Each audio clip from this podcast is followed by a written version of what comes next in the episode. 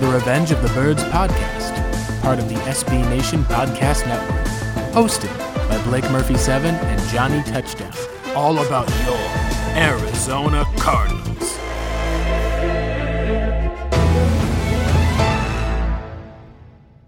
Hello, this is the Revenge of the Birds podcast, your complete cards coverage. Welcome in. We're recording to this uh, new episode on a Tuesday. My name is Blake Murphy on Twitter at Blake Murphy7. And uh, I'm joined by my co host, as always, the venerable John Venerable on Twitter at Johnny Venerable. And John, we get to talk about a Cardinals win this week. They are back above 500 which means that we get to look at uh, the upcoming opponent with the Dallas Cowboys in our next show. But for this one, we'll talk a lot about the New York Jets. Before we get into the Cardinals' 30 to 10 win, how are you? And uh, how, more importantly, how's your heart after the Cardinals have kind of been able to stave off what felt like a kind of a almost desperation, must needed win to the season? Well, Blake, yeah, I'm I'm feeling great. Uh, you know, that was one of the most I think needed wins in, in Cardinal recent memory. Uh, when you think about uh, Larry Fitzgerald coming out as a veteran on that team and saying, "Hey, this is a must-win. We got to get this one for the team. We can't lose three in a row." Um, I think that at the end of the day, Blake, this is a this is a franchise that has renewed expectation for winning. This is the third straight week they've been favored coming into this Jets game. And while they still didn't play a perfect game, I, I think we saw enough positives that they can build on. And we saw it last year, right, when they were able to finally get off this this schneid with Cincinnati and, and win that first game for Kingsbury. Um, and the fact that then they were able to to rattle off a couple more wins after the fact. Sometimes you need a team like the Jets to to roll on in onto your schedule and you can get some things right. And I really do think Blake they figured out some things offensively in the second half that they can carry over uh, to the you know midpoint of the season and hopefully lead to a much more stable, consistent unit offensively. Yeah, John, the Cardinals opened up trading punts with the Jets, and then uh, it seemed like that they adjusted after the fact. You're talking about. Um, 16 yard run from Kyler Murray seemed to light the offense up. You then had a Christian Kirk 20 uh, yard pass that he had at least. There was, I believe, a, a, either a broken tackle on that play. Uh, you then also ended up having kind of a uh, third and one. You hand the ball off not to Kenyon Drake, but to Chase Edmonds on the inside zone. He runs it straight up the middle for 29 yards. Uh, this would be his fourth touchdown at MetLife Stadium in his career. And it's also his fourth touchdown of 20 yards or more, which is kind of crazy when you think about um, not just his big play ability, but the fact that he's a local uh, kid who went to college at Fordham nearby. And uh, it's been at least fun to be able to watch because, John, the first opening thing I think that everyone recognized was, wow, okay, like we're seeing a little bit of a lack of burst of Kenyon Drake, a little bit of uh, extra juice, it seems like, for Chase Edmonds. And uh, Edmonds also had, I believe it was like um, four catches for was it 48 yards receiving in the game, unless I'm mistaken. Uh, it does seem like that part of what the Cardinals have been missing, I think, on their offensive side has been the running game as well as some of the deep passing game, which we'll talk about a little bit of that in the future, especially at the end of the game. But what were some of your thoughts on the Cardinals' rushing attack, specifically the way that we saw uh, Chase Edmonds maybe make a push for that RB1 spot? Yeah, for sure, bro. It was, I think, probably the biggest development that we've seen in, in recent weeks the commitment to trying to pound the football. We had heard that Cliff Kingsbury, you know, in, in pregame or during one of the, you know, interactions he had with the sideline reporter basically say, hey, I get too pass happy. I, I, look at all of our weapons in the receiving group, and they have a good amount. They're just not utilized consistently right now, other than DeAndre Hopkins and Kingsbury they get pass happy like they did a week ago against Carolina, and it led to an inefficiency in their offense, not being able to sustain drives. And, and this week he said, "Hey, I'm going to run the ball 30 times. That includes you know some carries from Kyler, and we're going to pound the football." And yes, the Kenyon Drake production wasn't great, but I did think that toward the fourth quarter, once he got his his shoulder square to the hole, in, instead of running you know east and west consistently and moving upfield it was more effective. Uh, he was under, I believe, two yards per carry in the first half, but over four yards per carry in the second half. And I'm sure that they pointed some things out to him at half and said, hey, by the way, Kenyon Drake's got three carries for 36 yards and a touchdown because he goes north and south. He's got explosion. Kenyon does not have the same explosion this year, but he can still be an effective in between the tackles runner. You go back to like when the Cardinals acquired him last year and the success they had against San Francisco in that opener, uh, he was going upfield. He was breaking tackles. He was elusive.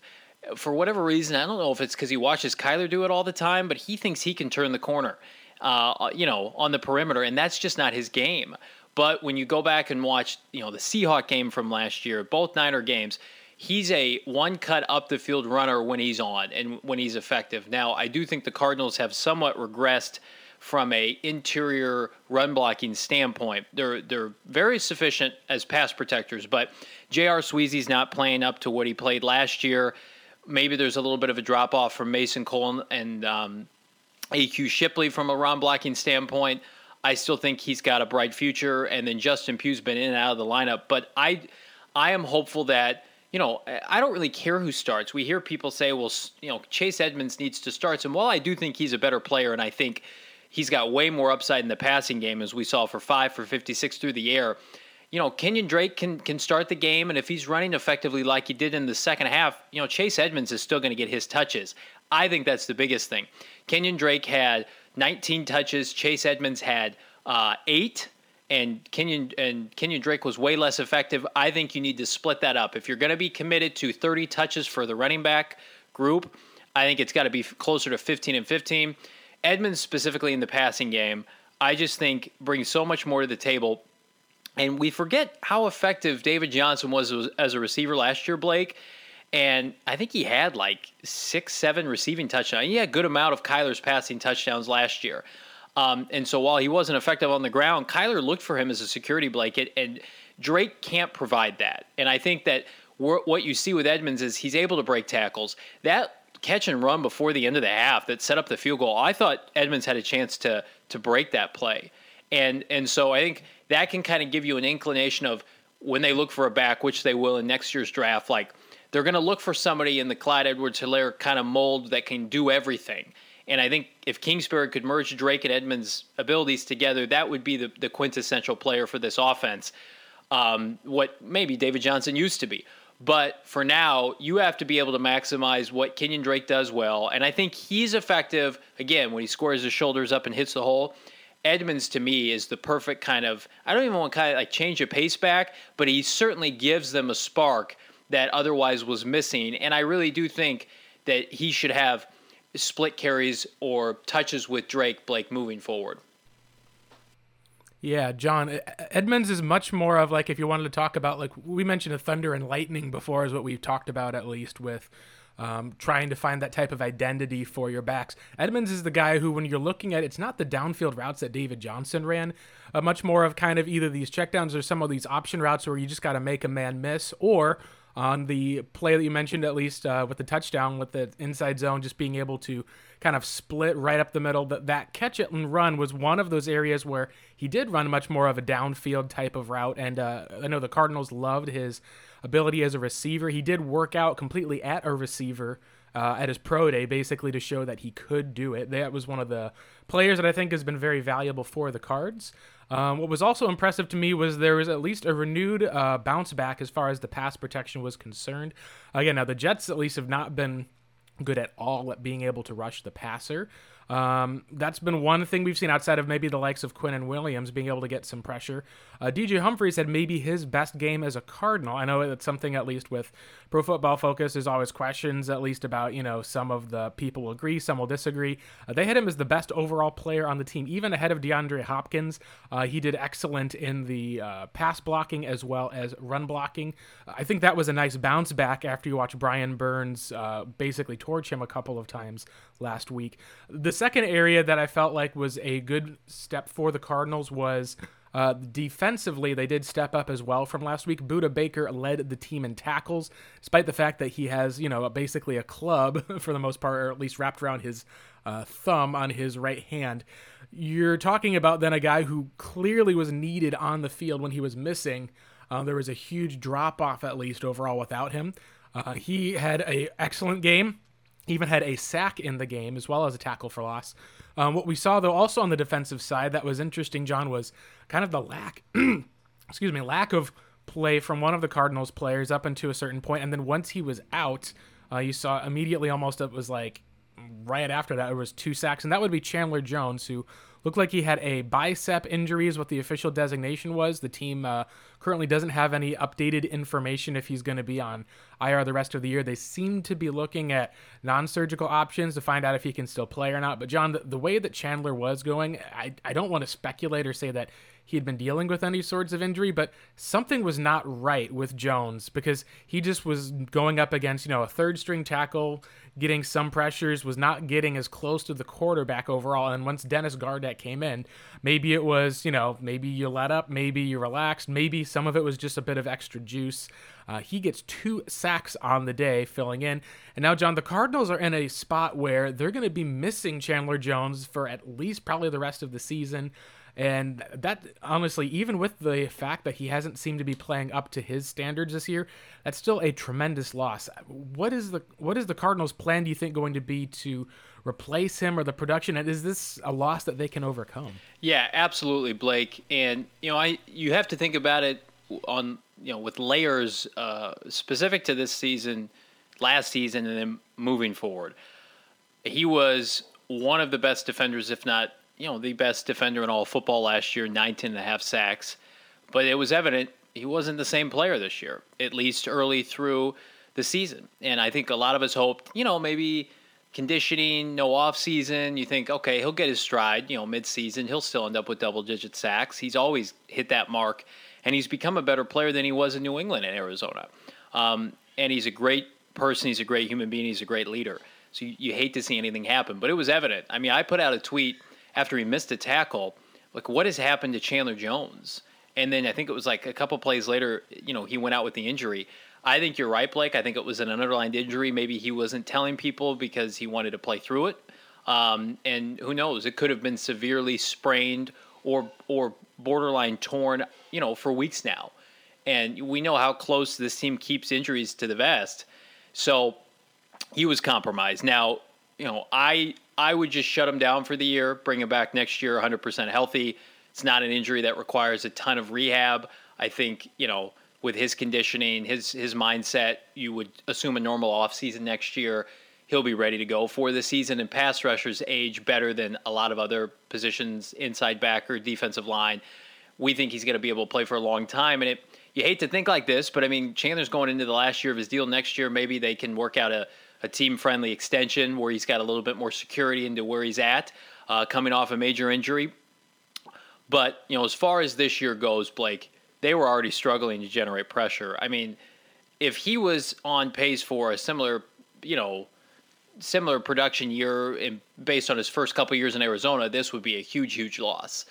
Um, but the pressure this morning, I think I, Josh Weinfuss released some information this morning I think on ESPN.com, and basically the Cardinals are in the bottom tier in the NFL for total pressure, and it's it's contributing to the lack of forced turnovers in the back end. They only have two turnovers defensively for the year, one pick and one forced fumble.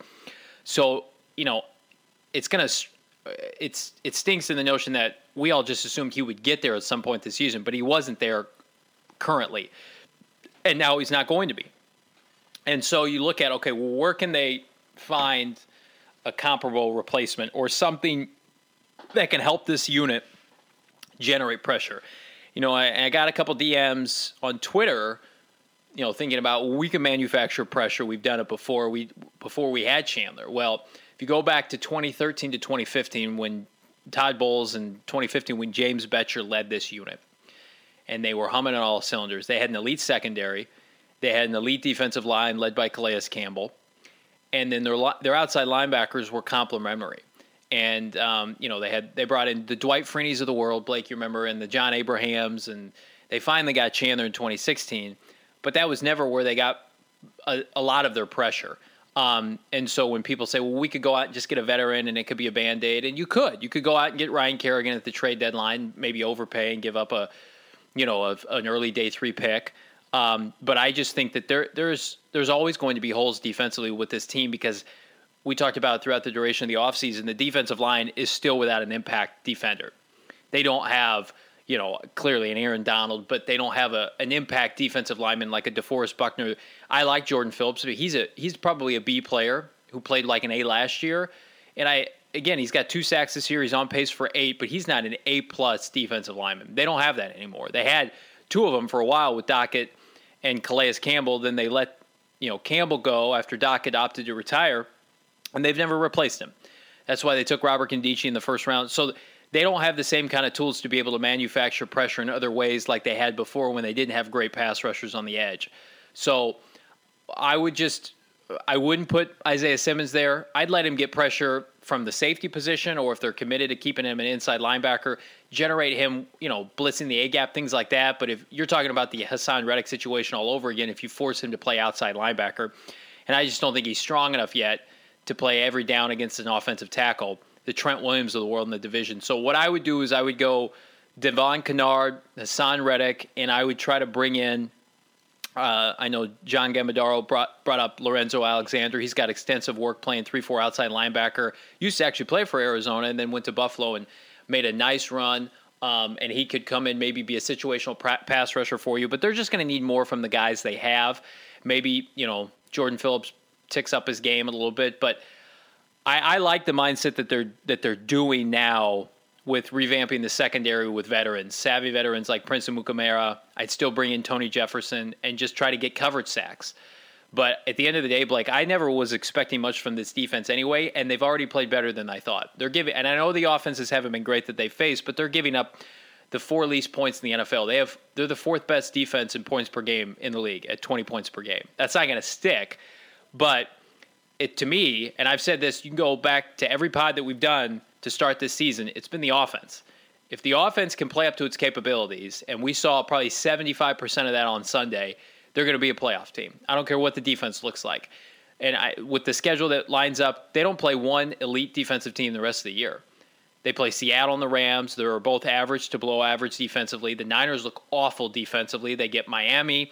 They get the New York Giants. They get the Dallas Cowboys if the offense is going to care, if the offense is going to be what we expect, then they can get to the playoffs. If the offense is going to look like what it did against Carolina and to a lesser extent Detroit, then they're not a playoff team.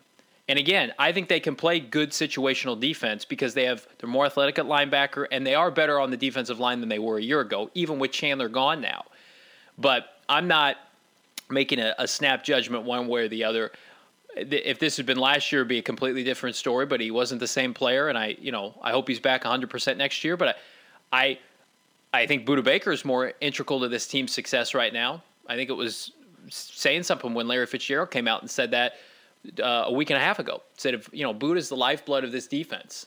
And I think that's true. And he proved it on Sunday again with a nice tackle for loss or quarterback sack. So I still think this team can get to nine wins without Chandler Jones point. I, I noticed at least with how the season is shaped up, you've got a lot of teams right now uh, behind the, uh, the, Seahawks, behind the Rams, behind even like uh, the Bears. At least at four and one, seem uh, there's a little bit of 2012 Cardinals I think going on there. They've had some kind of shocking or surprise type of wins. One of those, at least for sure, being against the Buccaneers.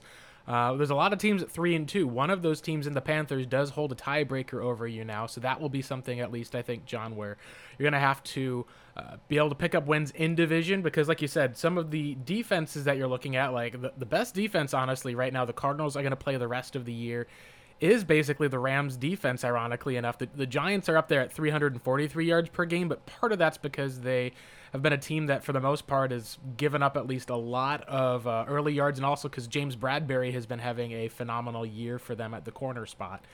Um, the Cardinals, right now, at least as far as pressure goes, they're still top 10 in sacks. But like you said, John, there's a difference between sacks and being able to generate pressure overall. And that's been, I think, the biggest thing that's been missing from this Cardinals team has been the fact that they have not been able to be consistent in getting to the passer.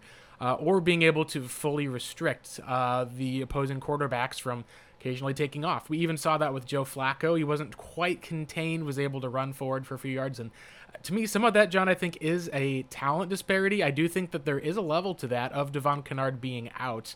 Uh, I think that he gives the Cardinals enough ability both in being able to get to the passer as well as being able to have the athleticism to cover that I think that is a something at least when he's on the field with Chandler Jones, that's probably your best matchup that you're going to have there. Uh, with Chandler Jones out, I think that you're probably going to need to rely, like you said, on Simmons and move Reddick much more into that Kennard role. Maybe even have Kennard take over more of Chandler snaps. Uh, it'll be interesting to see if Dennis Gardeck can bring more of it. Uh, you, you know, some of that times we can look at a player who doesn't have the most amount of athleticism, but has a lot of effort and good technique, like a Marcus Golden. And you know, I'm not saying he's going to be a double-digit sack guy, but if you can at least get enough out of him in that regard, um, I think that it's going to basically come down to that back end. And uh, Vance Joseph, the way that he plays his team is much more based around rushing force guys, being able to try to keep as much coverage on the back end, and occasionally sending you know it's called the press man covers here. Everyone covers your man across the board. Bring the house. That was something we saw. I've not seen him do that much. More likely, we've seen him kind of bring Budda Baker on some of these blitzes. Some teams are prepared for it, like the Lions, who they saw, hey, Budda's blitzing, boom, just hit the running back at least who's going around him. I think that that's where you need to be able to get someone like Simmons on the field and be able to bring him or Budda and be able to kind of confuse defenses. Um, it'll just be interesting to see because that's been one thing the Cardinals have not really been willing to do right now has been to put him on the field. Now, what I will say for this for Simmons is a lot of Cardinals fans, I think there's kind of that balance that we have of there's, I think, a notable level of concern of the fact that he's not on the field and the Cardinals have had multiple injuries to positions, even more so now with Chandler Jones being out, that you're kind of worried like, hey, why isn't it that he's getting, you know, only nine or 13 snaps a game? I think there is notable concern, but I don't think he needs to go overboard to just say, oh, he's a bust, trade him, move on. That's not something I think we're saying. I think, John, you and I both have agreed. We want someone like Simmons to work out. It's been disappointing that they haven't gotten, you know, more immediate return on him compared to some of, you know, there's other players the Cardinals could have drafted. You're seeing immediate return on, uh, particularly maybe at wide receiver and corner but it's also a spot of recognizing the development of what their plan is for him right now is saying, hey, we probably are going to be saying goodbye to De'Vondre Campbell next year. We're going to need an inside linebacker.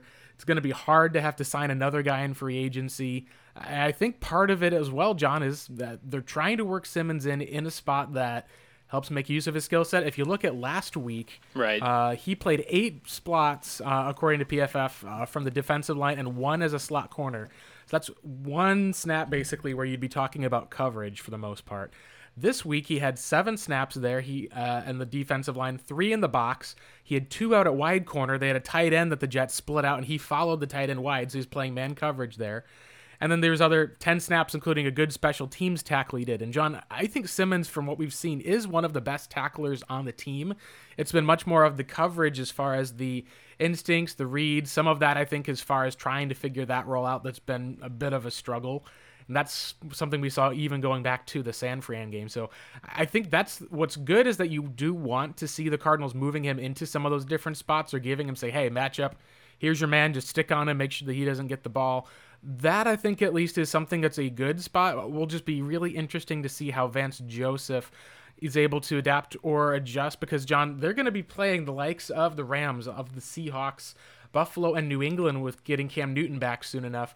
The Cardinals are going to be facing some pretty decent offenses, and so if your defense has been carrying the team thus far, and we will talk a bit about the deep ball here in the next segment as far as if they've unlocked that not only does your offense have to still step up and play, they've been probably playing maybe their C to a B game so far this season. Not only is your offense then going to have to play their A game if your defense can't do it, you're going to have to almost be perfect if you end up seeing this team without Chandler Jones uh, kind of fall back down. And it's why I'm very glad that the Cardinals should be getting guys back like Jalen Thompson and Max Williams, hopefully within the next few weeks, if not for uh, this Monday night game against the Cowboys for Jalen.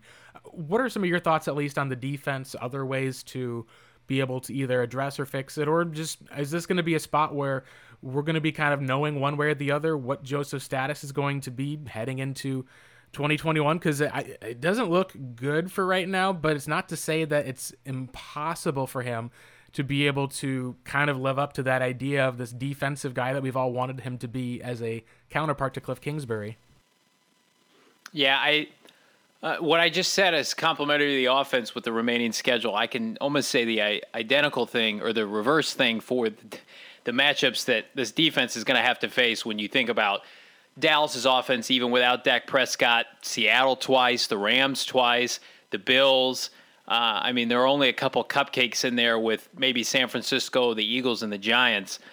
I would say, Blake, that as of right now, he's safe because they, I mean, the, the, these are their point totals given up. They gave up 20, 15, 26, 31, and 10.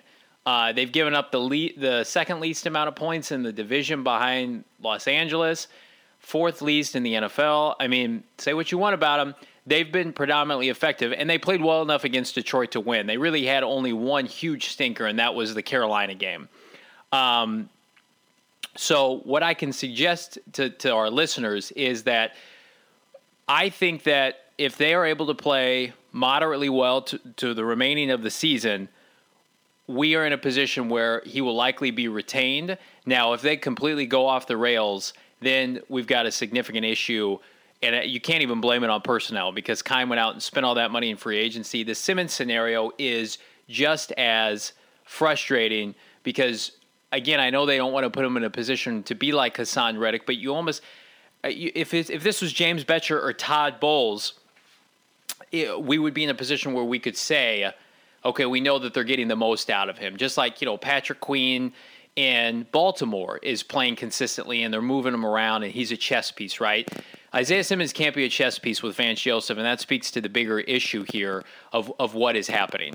And so, Blake, I'll, I'll pose this question to you. If they do, in fact, bring Vance Joseph back next year, do you have hope that Simmons can still become an effective NFL player? I think that I do, and I think some of that will depend on the viewpoint of when they're adjusting as far as Simmons. Right now, I feel like that either it's uh, again, John, we've talked about there's there's three things that can happen. The biggest thing I think that is in Simmons' favor is that he's got athleticism and he's got smarts to the point where, um, because of his ability to adapt and play, I think that a lot of this you have to remember is part of the NFL learning curve. The likes of Byron Murphy last year struggled a lot in terms of his coverage. Uh, even Patrick Peterson struggled his rookie year. Uh, the expectations I think that people had for Simmons was super high, and part of that I think also John is from what we knew and heard about the Cardinals wanted him to be in a spot where he was going to be on the field a lot. He would be uh, kind of a unofficial starter, rotating in a whole lot into that more Haason Reddick, cover the tight end and rush the passer role. I think that he's been a little less adept at rushing the passer from the edge than maybe they thought. And as far as coverage, it was clearly a work in progress, but again, I think that he's one one of the best tacklers on the team, and as that's a skill set you can look at with likes of Budda Baker and others. I think that's something that that is important to um, uh, to be able to have, whether it's at the linebacker spot or even at the safety spot. I do have a feeling this will be maybe I'll be totally wrong on this, but if I had to kind of call my shot, I would say that I believe that Vance will not be back next year, not because of a maybe even lack of poor play, but maybe even the fit that they're going to be looking for in their defense to be able to say, hey, we've got all this, you know, guys who are there. We got to get another person into the secondary with that corner. Um, we've got Chandler Jones. It's kind of where I think a lot of it was that they wanted to get a defensive former head coach to kind of come in, help Cliff be able to manage that side of the ball. I think within the last two years, though, Cliff's kind of been able to make the team a bit more of his own. So you're still going to want to look for someone similar, but it wouldn't shock me if they look for the right fit for someone who can then adapt to Simmons and his skill set. Uh, I think the the biggest concern I think John is if it turns into way too much of a tweener type of situation where he just ends up being solid tackler who doesn't hold up as well in coverage. Well, then you're probably going to be looking at a guy who I think is a uh, better, at least I'd say better in coverage or instincts than Reddick, but not as good of a pass rusher.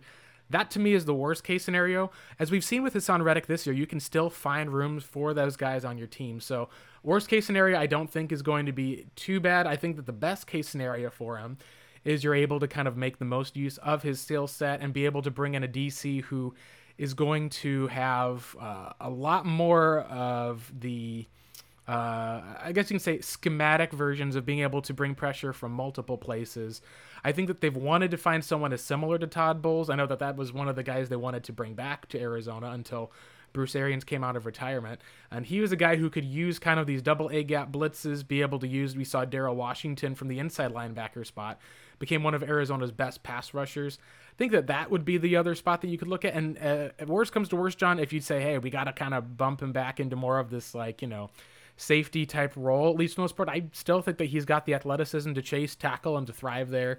Um, it'll be interesting to say the least for all of that on the defensive side, but I don't think it's time to be able to give up on Isaiah Simmons yet.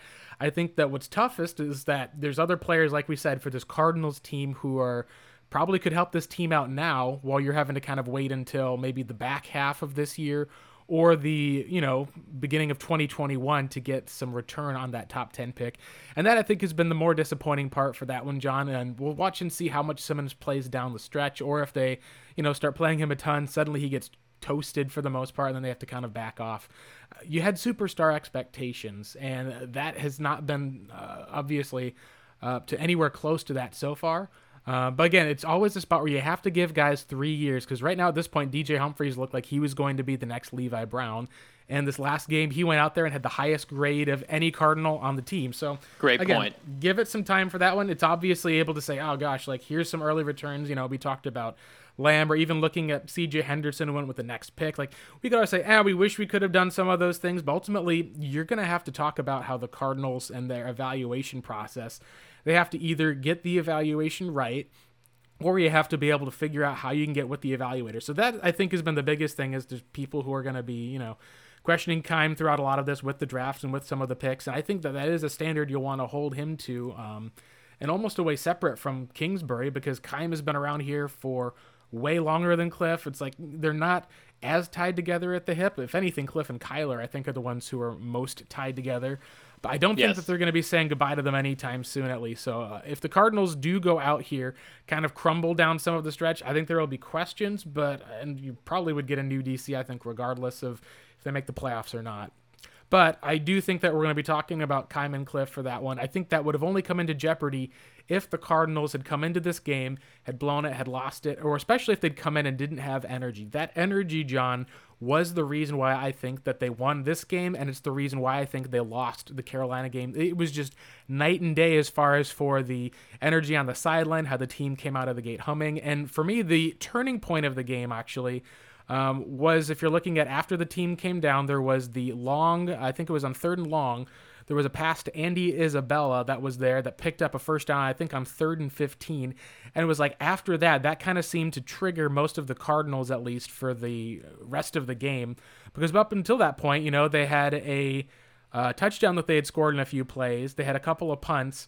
Uh, the defense kind of got the team back into the game with a stop on third and short. The Cardinals' defense has been tremendous this year on fourth down against uh, opposing defenses. I think with one exception against the Lions, uh, where I think it was Simmons got cooked by uh, Je- either Jesse James on the route or it was um, I have to remember exactly what the play was. But on fourth down, uh, there was one play they were cooked. But as far as for running the football, Cardinals have been stalwart, uh, and that was great to see because the Cardinals bounced back, John. That was the thing that we were looking for. Yep. When they had adversity to bounce back from it.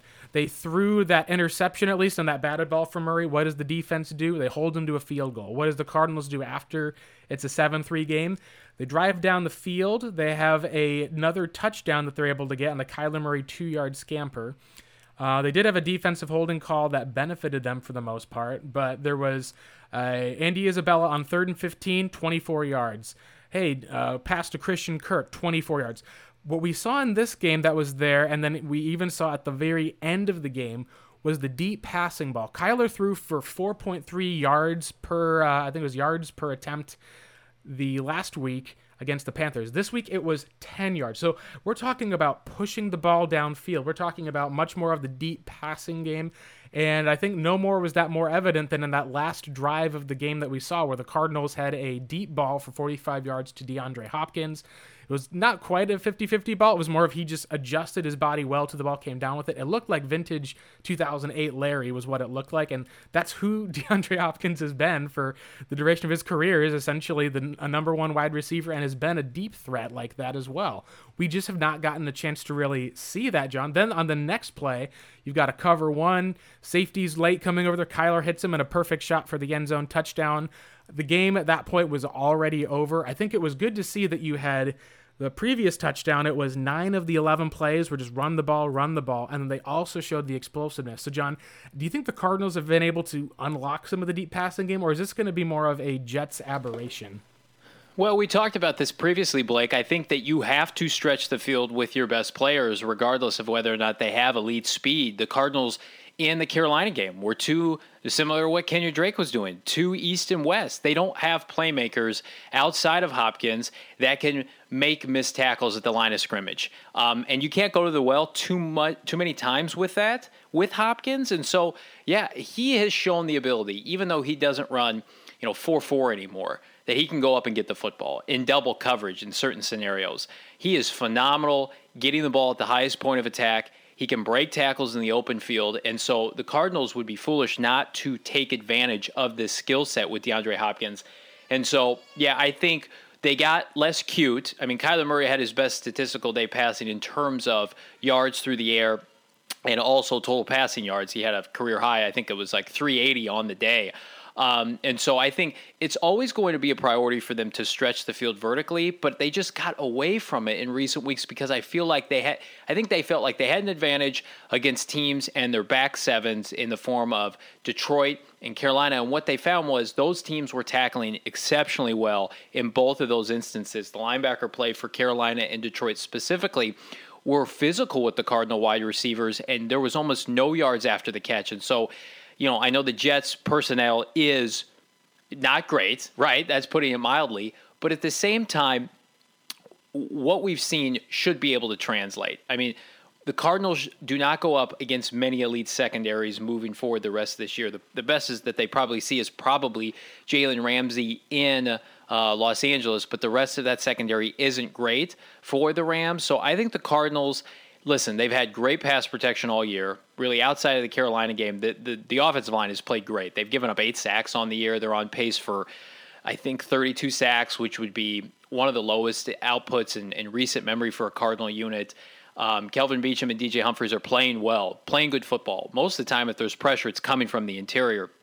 And so I think that what we can expect is if they can work off of the the play action RPO with the run game, that is when those deep shots are going to open up. And assuming they can get their penalties down, Blake, because that's also an issue, I do think that there are going to be more chances for explosive plays down the field. Isabella should have had multiple plays down the field catching the football in open space. He alligator arms one of them, but he ended up securing the one with the penalty. So what I will tell you is, you know, at the end of the day, they have perimeter speed. They just need to refine some of the route running. Kirk continuing that you know maturation process with Kyler that has just been up and down because of injuries.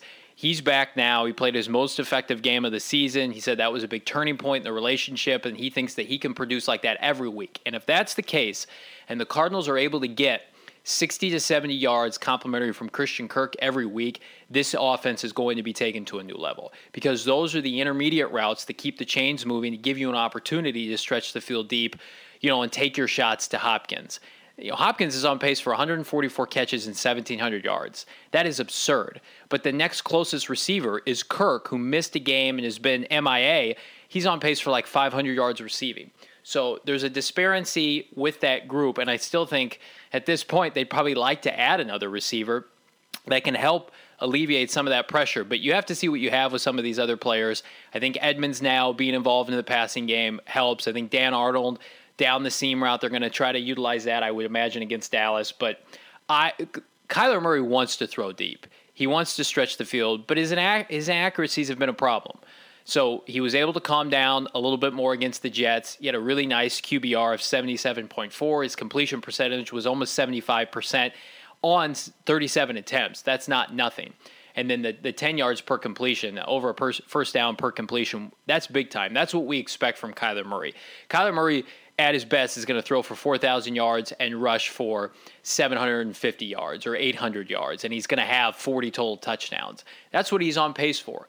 And so, if the Cardinals consistently get those kind of performances where he's not so reliant on the run in terms of his ability to run the ball, this is this is the offense we expect. 30 plus points per week, making the defense vulnerable on the back end.